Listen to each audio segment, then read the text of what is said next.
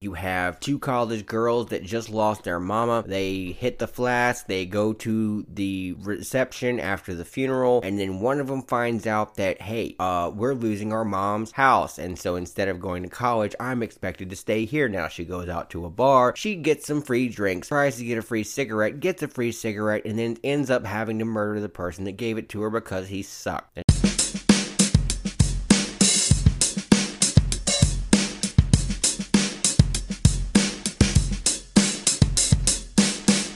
Hello, everyone, and thank you for listening to Amigas, the movie reviews podcast where we ask that fundamental question that so many others leave out Do I give a shit? Do I really give a shit? Do I really give a shit about these people? Do I really give a shit about this story? Do I really give a shit about what's happening to them? Today, we're going to talk about the 2019 film Blow the Man Down. This is probably one of the best movies on this list so far this year. So if you've stuck with our season up until now, we just want to say thanks and also we hope you enjoyed this film. So, Blow the Man Down starts out in a very Irish way. It starts out with two girls passing a flask back and forth on the seashore before they put it away and they go inside to a funeral event. And as they're going inside of this funeral event and everything is getting started and they're seeing their kinfolk and friends of the deceased, meanwhile across town we see a scene going on. We see an episode happening where a car pulls up in front of a nice house in the snow and it stops suddenly. The passenger hops out. It's a girl and she runs across the lawn. Like literally booking it. Just booking it. She runs across the lawn saying, Fuck you, get away from me. You You're not getting money back." Bitch, you're not getting your money back. And then the driver gets out and he starts chasing her. And it's this big ass scene which is relatively in the middle of nowhere. You know, no one's really seeing this except for the camera angle shows us the person that is upstairs in this two story mansion looking down on all this, observing it all, and she doesn't seem too happy, does she? No, she looks actually downright pissed. She looks downright pissed and she's observing this whole thing. And as she's sitting there getting mad at this drama going on in her front lawn, the camera cuts back to The funeral parlor. the viewing, not the viewing, but the the reception. the reception. We see the, the yes, the event that happens after a funeral where everyone comes over to the house Usually bringing casserole. and they bring a bunch of foods you don't want to eat. And they talk about how much they like that person and try to make you feel better, even though it's probably the last thing you want to think about. This thing we all do in the South where everyone comes over when someone dies and brings you a bunch of food that you're not really into. They do that in the North also because this movie is set in Maine. And as all that's going on, all this awkward stuff, we completely and totally understand why these two teenage girls were standing out by the lake hitting the sauce from a flask because they had to prepare themselves for this shit right here. yeah, there it's their mother's funeral. That's exactly what I was gonna say. Not only is it a funeral, it's not just some uncle or something like that, it's their mama's funeral that they've just been to. So not only did they need a shot to go in and deal with all this social bullshit, they needed it to keep going at all in life and definitely through this day after just burying their mother. we also start meeting certain characters of the town too throughout this oh, because Oh, yes. apparently their mother was really She was somebody in this place, Oh, right? yeah. Oh, yeah. She, was- owned I believe a small She store. owned a, a fish market. She Yeah. owned a place in, and this is the fishing town. We she owned a fish market in a place that revolves around fish for their local economy. And her whole thing was she sold the carved up, fresh caught fish of the day to the local townspeople because let's face it, you don't want to have a fishing industry in your town if you can't sample some of the wares and some of the benefits of that industry. mm-hmm. And also during this proceedings as well, we get a initial character take on both of the sisters, don't we? Oh yeah, most definitely. We see them doing the same thing for the last time when they're hitting that flask together and as soon as they go in, they pretty much part ways and take on different roles of how to handle this drama that life has given them because one of them Priscilla is running around and she's trying to make sure everybody's good and everybody's all set. And the other one, what's her name? Mary Beth. Is just trying to get through this fuck shit that life has dropped on her. And then go on her merry way. and go on her merry way, no pun intended. So she's just trying to carry on her merry way through this damn event so she can get to her plans in life, which are to move out of the town when one of her mother's And go to college. And go to college. And she's got this certainly in the medium part, if not the forefront of her mind, where it's crept up from the back as she's getting through this post funeral celebration. When one of her mother's friends comes up to her and says, Hey, Mary Beth, I hear that you're not going to college, but that's okay. A lot of things happen when someone dies, and I just want you to know you're doing the right thing. It's okay because family, and then she blesses her heart and is like, family is the most important, Important thing, thing in in life. By the way, just so everyone knows, family is very important, but it's not the most important No, because thing in life. sometimes the m- most toxicity comes from other family members. Oh, right. But you don't even know what someone's family is like, like 90% of the time when people say that dumb shit. It just sounds like a neat thing to repost on Facebook when they're recovering from a drug addiction or talking to a stranger or some shit like that. But the most important thing in life isn't family, although it's close because the most important thing in life does start with an F. The most important thing in life is freedom. Oh yeah. And it's definitely the most important thing in life to Mary Beth, which is why she was trying to get the fuck out of this town. She didn't want nothing to do with the Didn't small town none- anymore. Nothing to do with this shit. She wanted to get the fuck on, y'all, and have her freedom, which is what college was a means to an end to, the vehicle for. And she finds out from a fucking family friend that's not supposed to know anything about her personal life, let alone some shit she doesn't know. She has one of her mom's friends walk up to her at the funeral. At this event, she's just kind of hyper focused on the fact that, hey, I just have to get through today. I just have to make it through this. And then I'm, I'm going to be. scot-free. Then I'm, I'm scot free. I'm on. I'm out of here. This is over, y'all. And as she's focused on that and just trying to move through this obligatory social thing she has to go through, suddenly one of the NPCs, so to speak, from this event that she doesn't want to be at, wanders up to her and says, Hey, I hear you're losing the house and that you're not going to be able to go to college, but don't worry.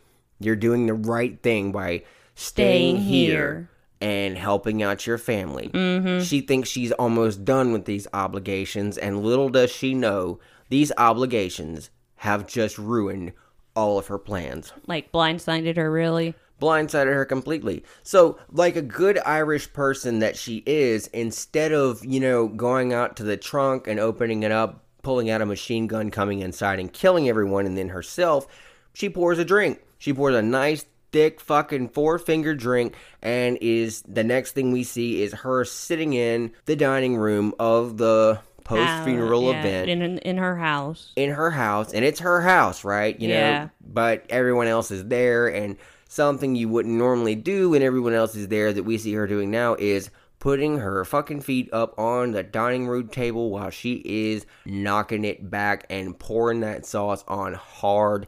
She's tying one on. Yeah. Basically, like if drunkenness was a shoe, she has already crossed the rabbits and getting ready to run around the tree at the moment we see Mm, her next after finding out that her co- from a person that isn't supposed to know anything about Nope. that she finds out that her college plans have been canceled. Her sister Priscilla actually walks in on her yeah that's while that's this the is going on. exactly. That's the next thing we see is she's sitting there with her feet up on the table. She's knocking back some whiskey. I assumed it was jameson but it's whiskey it's dark liquor. She's sitting there pouring it back and her sister comes in and sees her in a state doing a thing that's really out of the expectations of her in this situation before she can ever even say bitch what the fuck is your problem Why didn't you tell me we were losing the house? Mary Beth says, Why didn't you tell me that we were losing the house? Why the fuck did I have to find out from one of our dead mom's friends that this is going on? And the implication there is, P.S., how the fuck did they know when I should have known long before they did? Damn it. Next thing that happens is they have a fight, and to be expected, they have a fight, and you know, Mary Beth storms out after telling her, Look, bitch, I am just done. I'm sorry that I'm leaving. I'm gone. I'm leaving, I'm gone. Like, I'm sorry that you feel all this connection to this place and all these obligations to dead people's baggage that are going to keep you here trying to save the house or the business or whatever in the fuck you think you're gonna do, but I'm not gonna be a part of it. I'm not gonna do this. Sorry, Priscilla. Fucking P.S. Peace. And she leaves. The next thing we see is she is, unsurprisingly, At a bar. at a bar. She's at the local bar. And keep in mind, this girl is like 17 or 18 or just just barely college age, right? So she's not old enough to drink, you know, but she's at a bar and we see her hitting up the bartender saying, "Hey, uh how about this many fingers? Like as a matter of fact, why don't you just pretend that that's devil like pour me up something, dude, like help me out here." Yeah, yeah. And he's all like You Girl, haven't paid you me owe from me the- from, the, last time. time. You owe me from the last time. What you talking, girl? You tripping? And she's like, Are you going to really do this to me on the day of my mom's funeral? Yeah, she's like, I'm not tripping. You're tripping. My mama just died, motherfucker. And he's like, Oh shit, here's your drink. Um, Like, my it's like bad. it was a joke. It was a joke. Here, here Yeah, he pretends like it was a joke. He was totally serious. oh yeah, but, you know, yeah. You can tell by the voice that he was not joking. No, he wasn't joking at all. He was trying to get that money like a true Irish person. He was trying to get some debt that he was owed, and then all of a sudden he realized that the person he was trying to collect a debt from was having to pay one to life that wasn't fair at all. And then, like a good Irish person, he said, Ah, fuck, I'm gonna just go ahead and extend their credit a little bit and just let that shit go At least for today. at least for today.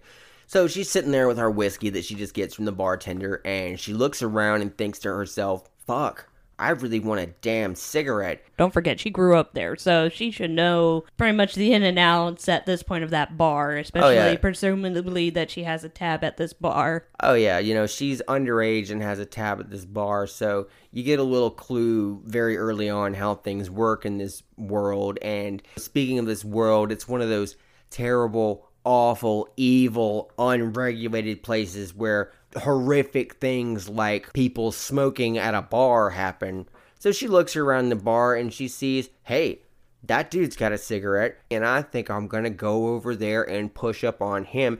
And that's exactly what she does. She just Oh, goes yeah. over and basically tells him, hey, guess what? You're going to give me a cigarette. And then she takes one out of his pack, and he just kind of looks at her like, well, damn, bitch. Like, I guess it's like that then. Fuck, I guess I'm being taken in by you tonight. You know, at first we think, okay, this is a cool guy that knows what's up and he's fine and whatever. And unsurprisingly, she leaves the bar with him shortly afterwards and Drives his car. drives his car, even though she's never driven a car. He just tosses her the keys and he's like, hey, why don't you drive the car? And keep in mind, this is after they've had a little conversation about where- winning him winning the lottery. about him winning the lottery because she's all like, I'm leaving this town. I'm leaving this town. What the fuck brings you to this town? And he's like, What do you mean you're leaving this town? You're not possibly from here, are you? That's why you're leaving, right? And she's like, I was born and raised here. What the fuck is your excuse? And he goes, mm, Basically, a bunch of bad decisions. But the good news is, I just won the lottery and I'm getting the fuck out of here. And she's like, That's what's up. I'm leaving tomorrow too. So what's good? And he's like, Hey, we should have a little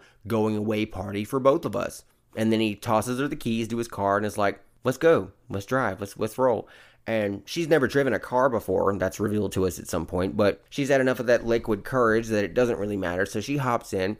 They're driving around, and everything is good for a very short little minute in the beginning of this movie. We really, everything is fine. We Oh, yeah. think that our poor grieving Irish girl has just found someone to blow off all that steam with, and that everything is going to be fine. While she's driving around with this dude, we get a picture of her sister, Priscilla. She's still at home. She cooks a dinner, which is non surprising a fish. The alcoholic contrasted with the workaholic. Instead of pouring on the Jameson, she's at home trying to be righteous and sensible and doing good things that her mother would want her to do, like cooking up some of the family product and having a good, sensible dinner and then going to bed after washing the plates. Yeah, and of course, we get to meet Enid. Oh yes, Because we she do. 'cause off while flowers. her sister is at home giving her version of coping and cooking the fish and washing the plates and then going to bed, there's a knock at the door, and we see this lady who looks just like she's a peer of the same close friends of her that her mother that is that were around and telling about her and everything that was going on we see this lady who was strangely absent from the funeral and she says okay great here's this expensive bouquet i brought you sorry about your mom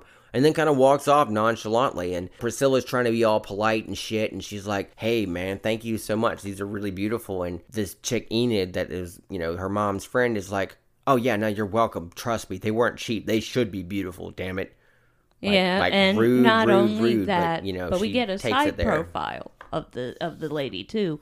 which turns out to be the same lady that The same lady that was looking out the window at the drama going on Mm-hmm. Yep. on the lawn at the same time as the funeral. So after Priscilla meets Enid, we cut back over to what's going on with Mary Beth and her new friend from the bar. And as they're driving down the road, even though it's Mary Beth's first time driving, they're driving down the road and she's doing pretty good and they're having their going away party for themselves, or at least they're on the way to it. And her little guest, her little male friend with the cigarette pack, decides to ramp the party up another notch, or so we think, as he opens the glove box, pulls out a vial of cocaine, and takes a big ol' whiff himself and throws it back in there without ever offering to share. which is really really rude by the way. Fucking rude as If- if shit. I was a- Someone just died. What a son of a bitch. That was the minute that I stopped liking him. Not only that, but I mean, even if you didn't do it, at least offer. You're supposed to offer. Don't Especially be a if dick. you have party favors, come on, offer. It would be hospitality.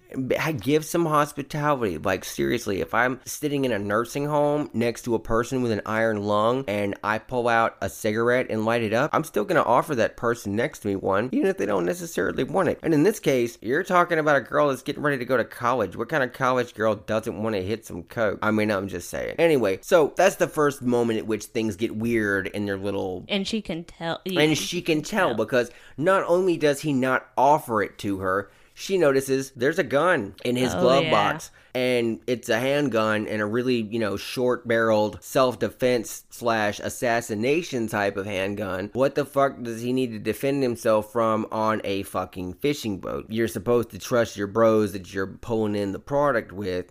or, what do you need a piece? capsizing or anything like that. But it, Right, but why do these you are need people. a piece? Why do you need a piece? So she's a very smart girl, even with a few drinks in her, and she sees the gun and she notices the fact that he doesn't offer her any, and she, She starts ta- to get sketched. Yeah, she starts to get sketched.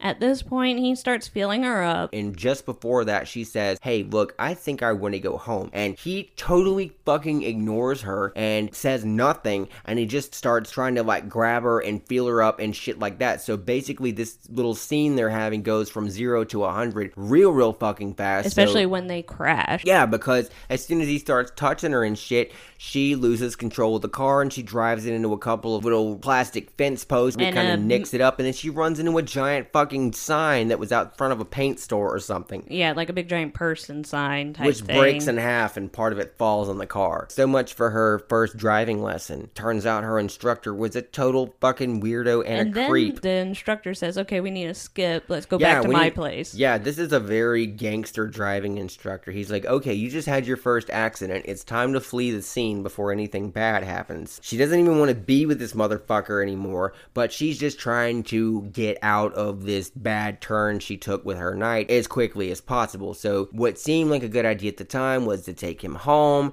and she does that. She takes him home back to his place, and she gets out of the car and she's like, They start checking praying in to out. herself that he'll just fucking go in and go to bed and fuck off, but that's not what happens at all. No, it? no, no. He starts checking out the car for damages, and of course, Yeah. it's it's ruined. Yeah, but it's at- fucked up. Like it's pretty bad. And so as soon as he's done checking out the car and kind of guilting her and, and popping the bit, hood, but accidentally also pops the trunk, which she goes and walks around to the back of the car. and she happens to peek in the trunk just like she was peeking at the glove box, and she notices there is blood and hair. Like clumps. Clumps of hair, like you just took a dead body out of there and didn't spray it out with the hose like Goodfellas. Like whatever she thought she was gonna see, it could have only been worse if the dead body was still in there. Because this trunk looks like there used to be one just before he went to the Oh, bar. Yeah. So she starts backing the fuck off out of self preservation. Her flight or fight kicks in and she starts choosing the former and tries like to d- get the fuck on and she starts backing up, but he's all in evil bad guy on coke mode and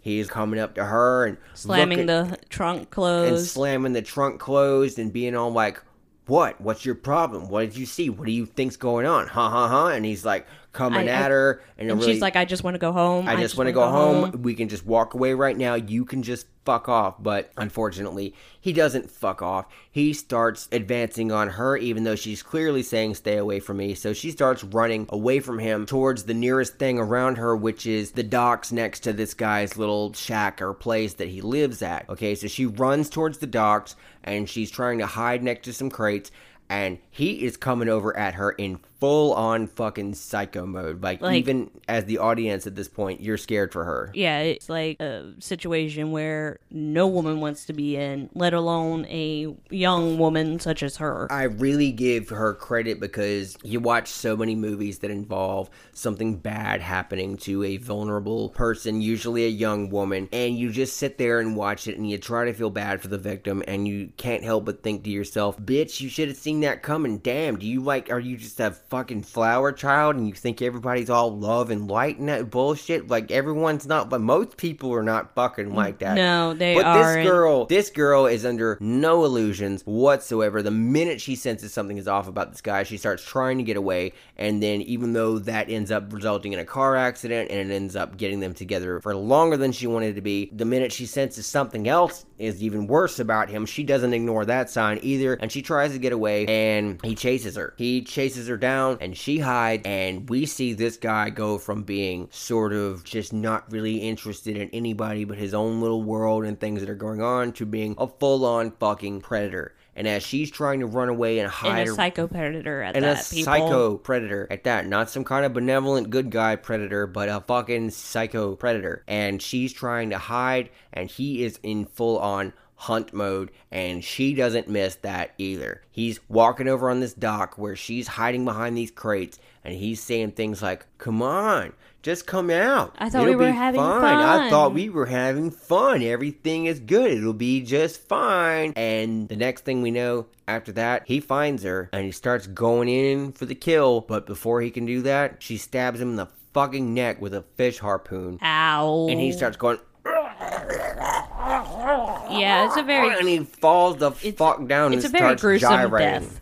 Let's just put it this way: it's a very gruesome way to go if you actually think about it. It's a stereotype among guys that anybody that has Beth in their name is usually a bitch. I don't know if that's true or not, but I do know this. Mary Beth, that bitch does not fuck around when she thinks she's in danger. She took action, god damn it. Nope. And she didn't just wait for herself to get killed and raped. She did something about it. She did something preemptively, and it involved forking this motherfucker in the neck with a fish harpoon. Mm-hmm. So as soon as he goes down and he's like laying out in the fucking floor of the dock going Dying. dying, she's kind of looking on from a distance and thinking to herself, you know, Maybe I should go ahead and call the cops and maybe I should and just tell them what happens. And she's looking on, you can see the terror in her face, and she's thinking to herself, hey, this is not just a flesh wound. This is probably not gonna heal up okay. This is permanent. And as she's going just a little bit closer on her tiptoes to get a better look of just how serious it is,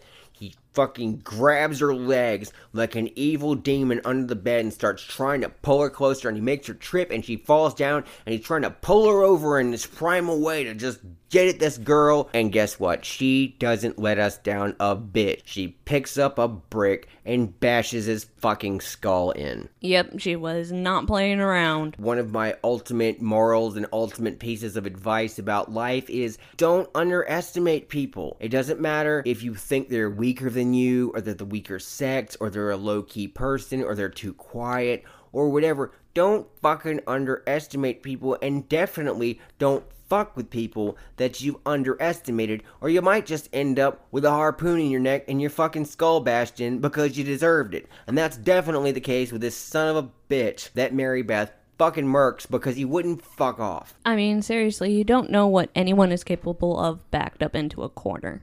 But this motherfucker sure found out.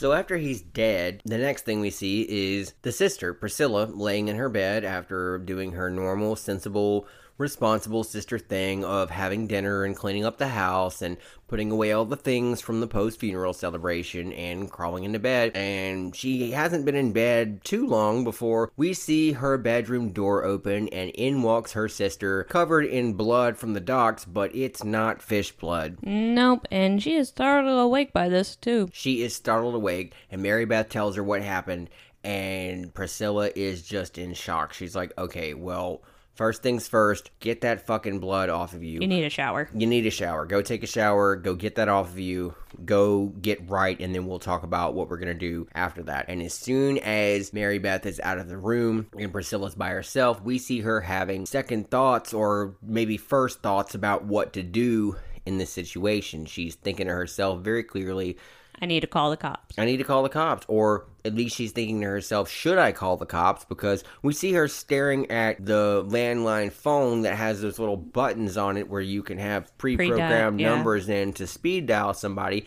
And the last one, of course, is the police. And she sits there and she stares at that police button and she stares and she talks a little bit to Mary Beth and she asks her questions like, Are you sure you had to kill him? Is this what you had to do? Is this really what was going on? And she's like, Fucking yeah. And I shouldn't have hit him with the brick though. And Priscilla goes, "Well, you said you stabbed him with a harpoon." Yeah, you said you stabbed him with a harpoon, and she's thinking to herself at that point, was this a self defense or was this a first degree murder? I don't know. And she's rolling those two possibilities back and forth in her head while she's staring at that speed dial button for the police, and then she caves to pressure and she hits that button, and then we hear a ringing sound, and the next thing that happens is the dispatcher receptionist lady comes on the line from the police station and she says, Police, how can I help you? And Priscilla does the right thing and hangs, Hangs the up, fuck up, up. immediately. She hangs up. She realizes I can't be going this route right now. I've got a much deeper loyalty. And as soon as Mary Beth gets out of the shower, she's like,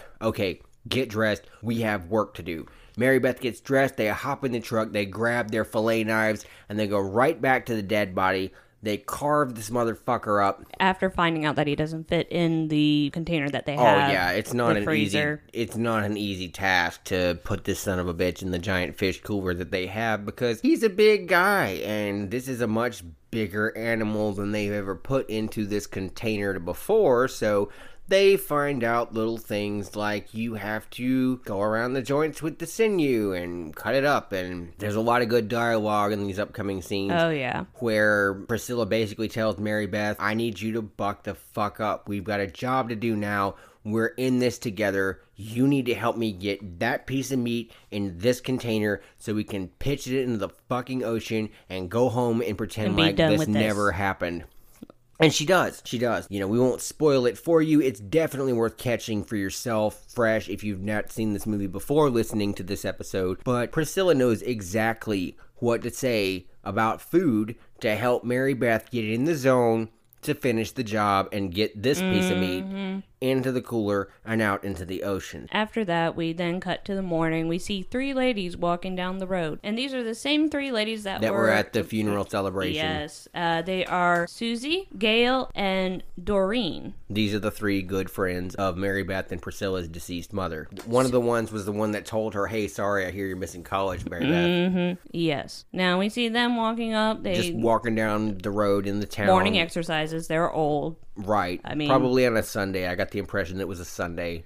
Yeah, it, it looked like a Sunday too. It felt like a Sunday. And of course, they're saying hi to the police that are inspecting the scene of the accident where the car crashed into the building thing. Yeah, Barney Fife and Andy are standing there looking at this broken sign and talking to each other and saying, "You know, I believe somebody drove off from here last night after they crashed." Further up the road as they're walking, we get introduced to, a lady in skimpy clothing about Priscilla and Mary Beth's age. Yeah, a lady in skimpy clothing about the same age as our main protagonist who are young. And she's not just in skimpy clothing in sunny Florida, she's in skimpy clothing in the middle of winter in Maine, wearing fishnets and shorts, and it's a little out of place. And I believe their faces say it all. Oh yeah, this fact is not lost on our three wonderful old ladies of this, you know, upstanding fishing village in Maine whatsoever. They notice what this scantily clad lady is wearing. And they know what she's doing. You can And tell they know by what she's face. doing because not only can you see it in their face, they say to each other, Gee, do you think she just came from church?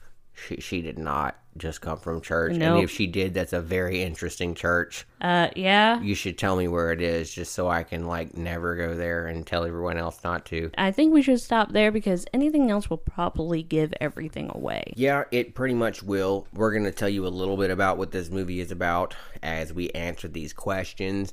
About the movie, but that's pretty much your opener. That's pretty much your here's what's going on and here's what happens in the beginning. And this is your wind up in the pitch for the whole story. You have two college girls that just lost their mama. They hit the flats, they go to the reception after the funeral, and then one of them finds out that, hey, uh, we're losing our mom's house. And so instead of going to college, I'm expected to stay here now. She goes out to a bar, she gets some free drinks, tries to get a free cigarette, gets a free cigarette, and then ends up having to murder the person that gave it to her because he sucked. And she goes home to her sister and says, Hey, um, I just sort of murdered somebody, but they had it coming. Can you help me out? And that's pretty much the intro summary of Blow the Man Down. Which is really, really odd because of the sea shanties that are presented throughout this, too. I was worried that this movie might be a fucking musical, but thankfully it was not. It's just a movie that had a little bit of music into it, and we'll get more into that in just a second. So, Danni, what do you think the genre that best describes this movie is? Dark comedy. This movie is definitely a dark comedy. It's basically a drama that's so intense that it's hard not to laugh at, but at the same time, you're not supposed to laugh at it, which makes it all the more funny, kind of like when someone falls down at a funeral. Yeah, it's funny because of the scenarios, but at the same time, it's not funny because of the scenarios. So, one of the other questions that we always ask is Do I care about these people? Let's talk about that in this story, Danni. Do I care about these people? Did you care about these people? Yeah, especially Me too. Even before the murder. I cared about these people before I even cared about what was happening to them. Like, I cared about them so much, I would have watched this whole movie even if it was just bullshit because I liked them. And not only that, but you're introduced to the characters and the Oh, yeah. town and everything in a way in a way that actually makes you want to know interest. more. Because you find yourself thinking, oh, what do these people have to do with it? Like, what are they going to be a part of? What's going to happen with these crazy ladies? And little did I know, it was going to be even more than I even expected. Exactly. So, our next question, of course, is do I care about what's happening to them? Yeah, it's a small town. How could you not, It- dude? it's a small town first. Second off, it's somewhere in the middle of Maine. Yeah, so it's somewhere I've never been before, and it's somewhere that's interesting. And not only that, but when you ask, well, do I care about what's happening to these people? If you're a human being that's not a pacifist or some other kind of ignorant piece of shit, then how could you not care about somebody that just had to defend their own life from an attacker? Yeah, that's another I don't thing know of a, too. I don't know of a better situation in which you could have given me more ability to relate to a character than hey, someone that was trying to kill her was trying to kill her and then she killed him and now it's weird and she's got to figure that out. What would you do if someone was trying to kill you? I would kill them before they kill me. I mean, it's self defense. I mean, seriously. Straight up, right? Like I I you, you didn't have to think about that I'm very sorry, long. I'm Are you sure you'd kill them? Oh yeah, I'm going to defend myself. I'm sorry. I'm Like you don't want anybody to die, but if uh, somebody's got to die yeah. and one of the it's options going to be is someone you, else. It's, gonna not be that gonna, o- yeah, other person. it's gonna be that other motherfucker. The, murderer murderer is gonna, die, ten times out of ten. I'm not going to just sit there and throw up my hands and say, "Oh yeah, you don't hurt me." Or or call a man to kill him for you like a No. spider. Like you're just gonna fucking take care of that whole market yourself. So that leads to our next question. Uh, did it capture your interest within the first twenty minutes? Oh yeah. You had two hot chicks drinking whiskey. Like it doesn't take a lot more than that. You also have And but no, about it gets better from there. Yeah, like they Yeah. sold. Like I was sold, but then they gave me a whole lot more to Oh, be yeah. sold on. Yeah, they did. Do you think that the acting is good?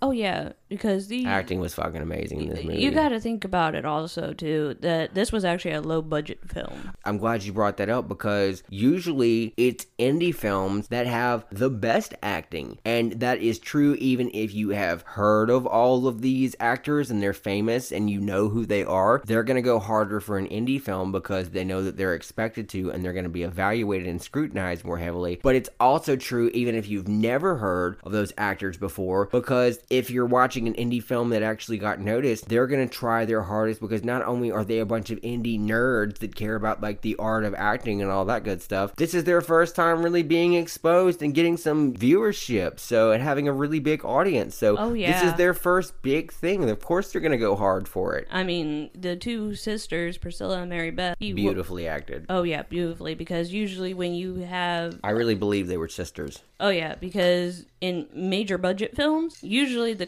stars, such as this would be, would know each other. Two So they w- fucktards like that suck and that don't even seem like normal brothers and sisters. Like some of them. Now, don't forget a lot of with acting, people run in the same circles, so of course you're going to know who's who and all that. With this, it wasn't the case. So, No, I had I had never heard of any of these actors. As I've watched stuff in the months after I watched this film, I found myself recognizing, oh hey, that's Enid and so stuff like that. But I don't know that I she ever came across my radar as memorable in anything before, even if I had seen her before, because that's how good this piece of work was. Exactly. So we have two completely people, different people acting as sisters, which were perfectly played out Perfectly played out. because you have the one that is balanced work, and then you have the one that is the younger one that is wild and This was definitely written by someone that Yeah. actually had siblings, Siblings. because you can always tell when the person writing a story or a script was an only child because they say Mm-hmm. dumb shit like, "Hi bro, how are you doing today?" and he's like, "Oh, I'm good, sis. How are you doing today?" and you're just like,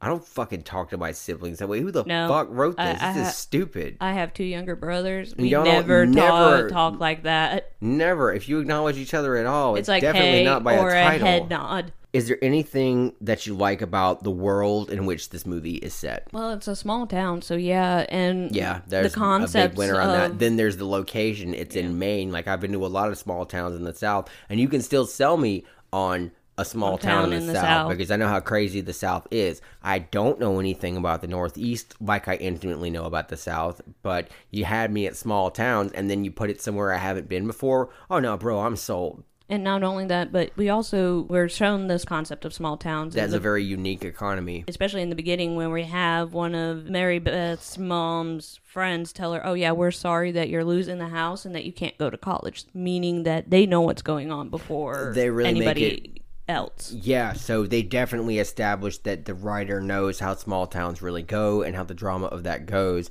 And then they make it relatable because, again, I'm from the South, but this is a very common theme in the South. Like, hey, you're from a small town in the South and you're trying to get out of your hometown by education, and dun dun dun, something happens that fucks that education up. That's very relatable. I would have bought it even if it was in my home setting. This made it even better because it's mm-hmm. a, it's a theme I can relate to in a place I've never been, and that's why I watch movies to have a window to the world and learn things about people I haven't met in places I haven't been.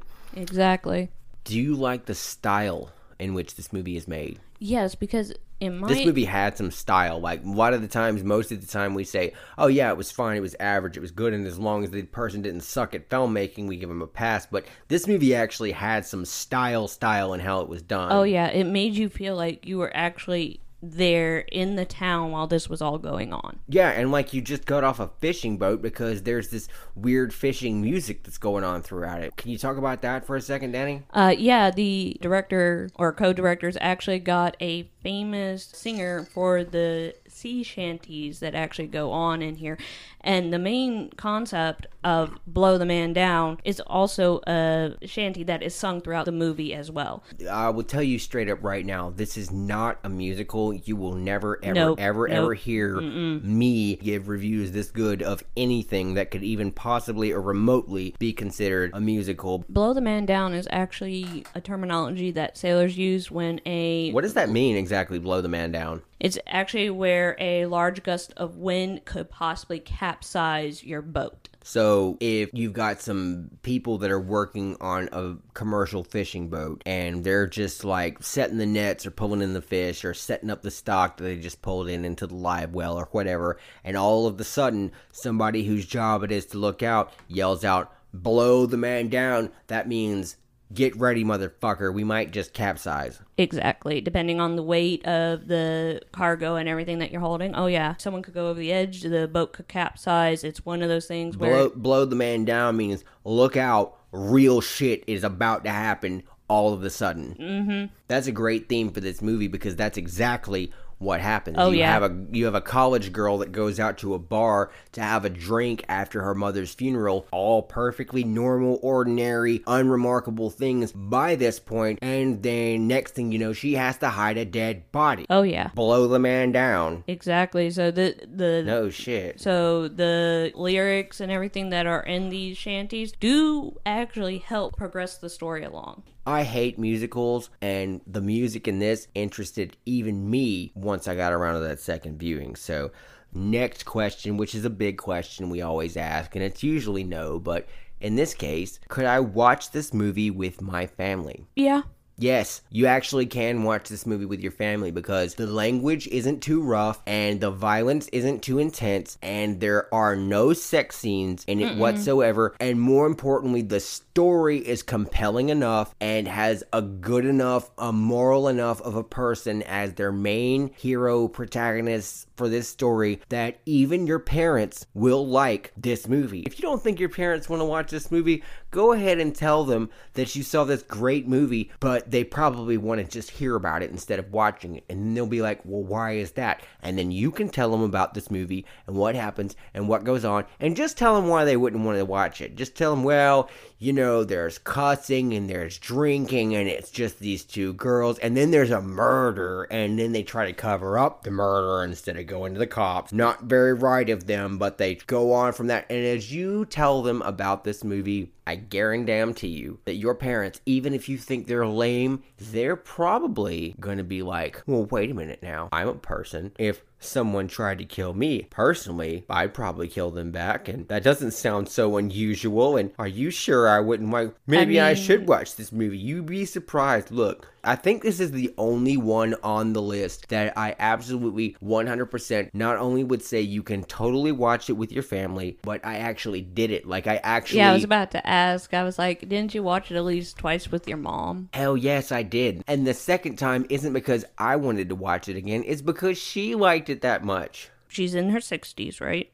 Yeah, she's in her 60s. So, And she doesn't like pointless negativity. Like, you really got to be doing something good or at least entertaining with this story. You really got to have a point to this or have somebody likable. She doesn't do violence, and she definitely doesn't do it for the sake of violence. She would hate a movie like Pulp Fiction. Okay. Okay, so yeah, so she and but she, she came loved to this you. movie. This was the yeah. She came to me and was like, "Wow, that was great!" And you and we started talking about it, and we started sharing our ideas about it. And she was like, "And what what happened here?" And she's like, "Oh, I just want to watch it again." And then we did watch it again, and it was great. And she said it was one of the best movies she had seen all year, and it was a really cool bonding moment because I felt the same damn way. I was like, "Yeah, no, this is everything. This is everything that I want in a movie." And then like forty percent more. I really felt like I got a bonus. And not only that, but I believe also the this movie actually got nominated for two awards and won one. And unlike a lot of those indie movies that are out there just panning for an Oscar, bro, this one deserved it. Oh yeah, Here's a question, Danni. Is there a moral to this story? several. There's several morals to this story. Um, let me ask you if you can tell me what's two of the morals to this story to you. Well, the main one is if something's too good to be true, it usually is Yeah. because that, Like a guy with a free cigarette that actually wants to give you a free party. Like, Yeah, and probably the next one is if something happens, such as self defense, with which this clearly was, go ahead and call the cops. In this scenario, it would have been a good idea, just a little bit. that is true. She could have technically avoided this whole story by just calling the police, but Then it wouldn't be a story. then it wouldn't be a story. But yeah, how do you give a shit? How do I give a shit? You're asking what do I think the moral of the story oh, is? Oh, yeah. Okay, so I'll give you two. The first moral to this story is actually something that was said when Mary Beth found out that she wasn't going to be able to go to college, and this old friend of her mom was blessing her heart about it. When that was going on at the reception after the funeral, what her mom's friend was basically saying, or how I summarized it earlier on, was to say, family is the most important thing in life. That's what I uh, understood her character to be saying, and as we talked about that, that's just kind of a fucking basic, ordinary thing. Default. Basic ordinary people fucking say because they don't like to think. But let me just tell you something. What makes this cool to me as a movie is that that dumb basic ordinary thing that that character says in so many words early on in this movie turns out to be the perfect characterization of moral number 1 that we observe from the actions of all these characters. Because what does Priscilla realize when she decides to hang up the phone as the police answer? She decides, if I may project so much, I don't care if my sister committed righteous self defense or first degree murder. She's my sister, god damn it. So there's no reason that I should be calling the cops when she hasn't involved the cops. So I would say moral number one to this story is family is the most important thing in life. That I can get on board with. They're the only people, if they're really your people, that are, and all people that get the hashtag family that you're born into or have around or whatever, all family is not family. But when it comes to family, family is the second most important thing to life. And what did I say earlier? That freedom is the most important thing in life. Yeah. So the freedom of your family member should be your first priority. That is the first moral to this story. The second moral to this story, because this movie is really about two things. This movie is about how two good girls find themselves in the unfortunate position of having to do some gangster ass shit like dispose of a dead body. Moral number one, Danni, is family is the second most important thing in life. Freedom is the first most important thing in life, and therefore it stands to reason that the freedom of your family member is the most important thing for you to work towards in your life should it ever be presented to you as work that needs to be done. The second moral to this story is something we've talked about on a couple of other movie reviews, which is repression breeds depravity. One of the big things that this movie is about, besides two college girls that have to get rid of a dead body, is it's about a small town in Maine that has an annual influx of degenerate, horny men that sexually assault their women and what they do to deal with that fucking social problem. And it's not only what they just you know, the academics or the fucking social justice warriors or some kind of dumb asshole whose brain has fell out of their ear decides to do with it. This is about what regular conservative people decide to do with this very prevalent problem. This film takes place in a fishing village, and in a fishing village, you have tourism, quote unquote, so to speak. And what we really mean by that is a bunch of well paid, horny bastards that come in and try to force their way and push up on women. And the whole reason that Enid's profession exists, which Enid is the madam for a brothel, by the way, the whole reason that Enid ever went into business with their mom to start with is because these ladies, these conservative ladies in the town, looked around and said, Hey, we gotta do something about all these salty riffraff coming in here and raping all of our women. We've got to fucking take care of that problem somehow to make this stop happening to innocent people. Just like how the war on drugs hurts people that have never done drugs, the suppression of prostitution ends up hurting people that are not fucking prostitutes. And so I said this to you many times as we were setting up for this movie and talking about how we wanted to talk about this movie. This is a very libertarian story. Oh, and yeah. the moral to this libertarian story is repression breeds depravity. All of Mary Beth and Priscilla's mom's friends, including Enid, recognized that years before they were ever born, and they didn't want Mary Beth or Priscilla to be born into a world where they might be victims just because they were some kind of social commodity for sex. And so they set up a bed and breakfast where they could go blow a load before anyone ever had to blow the man down. Damn it, there's so much to this. Oh yeah. Oh yeah. So, the morals to this story are freedom is the most important thing in life. Family is the second most important thing in life, and repression breeds depravity. So, as you navigate your way through a fucked up world, don't be afraid to bend the rules. Mm-hmm. These ladies bent the rules and they set up a brothel to keep the sexual assaults down. And guess what? It worked. The, one of the arguments that people who believe that prostitution should be illegal have is that if you have legal prostitution, there will be more people frequenting prostitutes. And because prostitution is bad and legal prostitution is worse, because what they really think is that sex is bad, and they think that the more sex people end up having, the more problematic sex will exist in the world. They'll go to the brothel and they'll get all hyped up on sex, and they'll go out and rape someone that's not even a sex worker. That's the argument that people who are against legalized sex work have for why people should be thrown in jail for selling something that is legal if they gave it away for free. Now, I would say even a third moral of this story is that societies are always going to organize around libertarian principles, whether libertarianism is popular or not, because it works. Every town in America where drugs are illegal, there's some person there that sells drugs. And every town in America where sex work is illegal, there's somebody there working in the sex field. Well, with the sex field, escorts, high end escorts. I mean, seriously, that that is a legal business. So, what is The difference is, again, you know, when I was in the Middle East, I was asked one time by the people that I was uh, allegedly smoking hashish with, how is it that in America you can walk into a store and buy glassware that is perfectly suited for smoking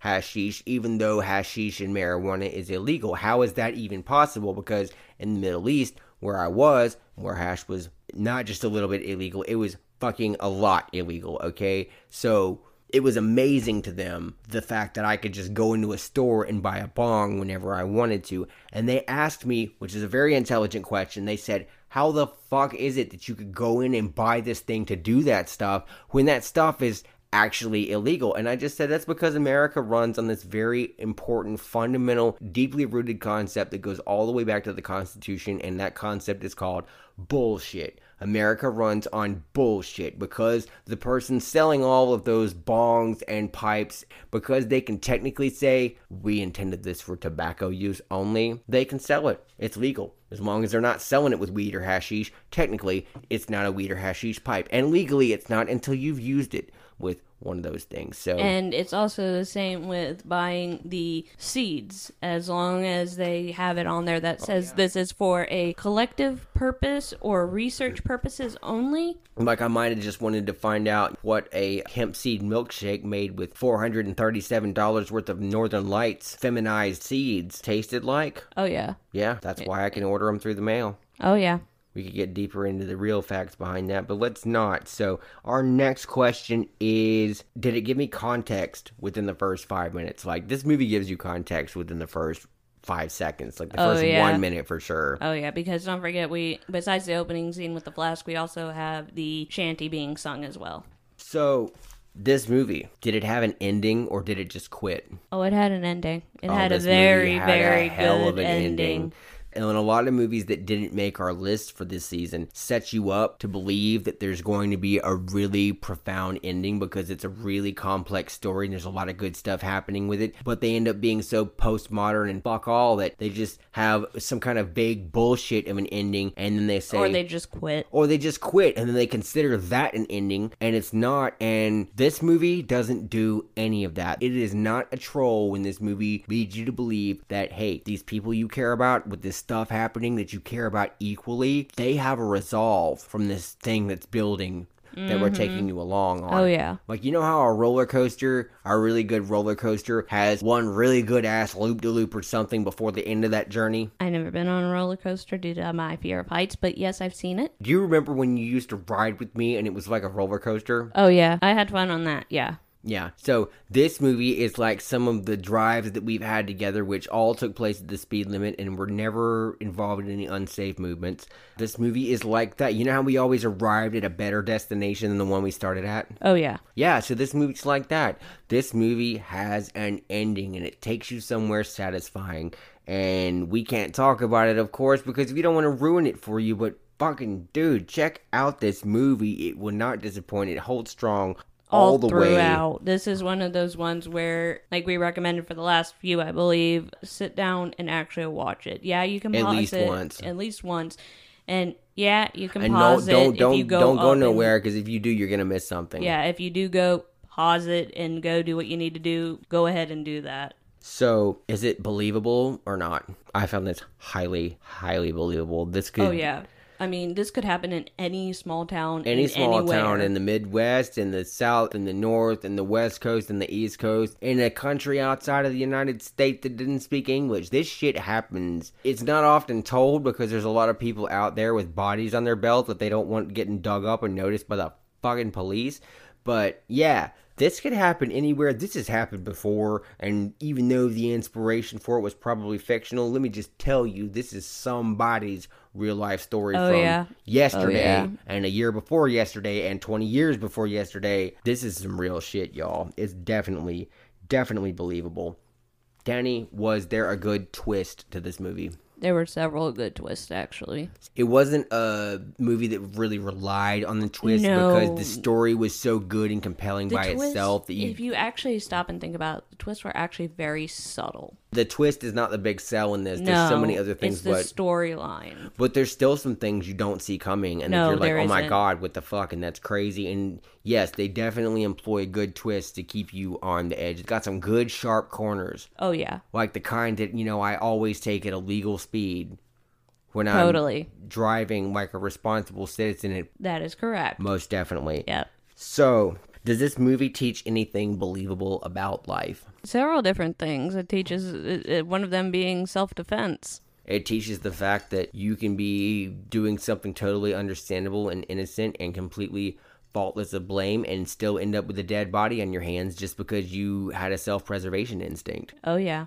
It teaches the fact that even though you acted in self defense, that doesn't necessarily mean that you're going to be able to call the cops. That is also true. Uh, and it also teaches that family will stick together through thick and thin too if something were to come up. They will if they're really your family. Oh, I, yeah. I hope that's not when you find out who your friends are, but if they're really your family, they got your fucking back. Oh yeah. Okay, so one that we often forget to bring up, but definitely not with this one. Would you buy or rent this movie, Danni? Oh, this one would be sitting on my DVD shelf. If this this- would be a buy. If this movie was only available for rent, I would rent it or buy it once a month Oh yeah. just to watch it. oh yeah. If it was. I'm glad you can buy this movie because it would cost me way too much money to rent it every time I want to watch it. Oh yeah, and I believe we watched it on Amazon Prime, so you can buy it or rent it there as well. This movie hit on all fucking cylinders. This movie was of our favorite genre. It had people that we cared about. It had a story that we cared about. The acting was amazing. We loved the world in which it was set. We can watch it with your family. It had amazing morals. It gave us context, a real ending. It was believable. It had a great twist. It taught so much real shit about life that really there should be an episode two to this movie. Oh yeah, there should be a second.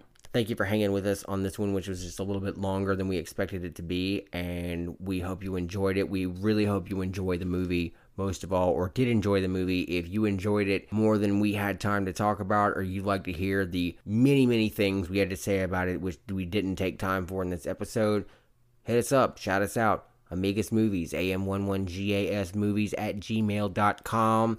Holla back, y'all, and tune in next week when we talk about another crazy movie called Look Away. Bye. Peace.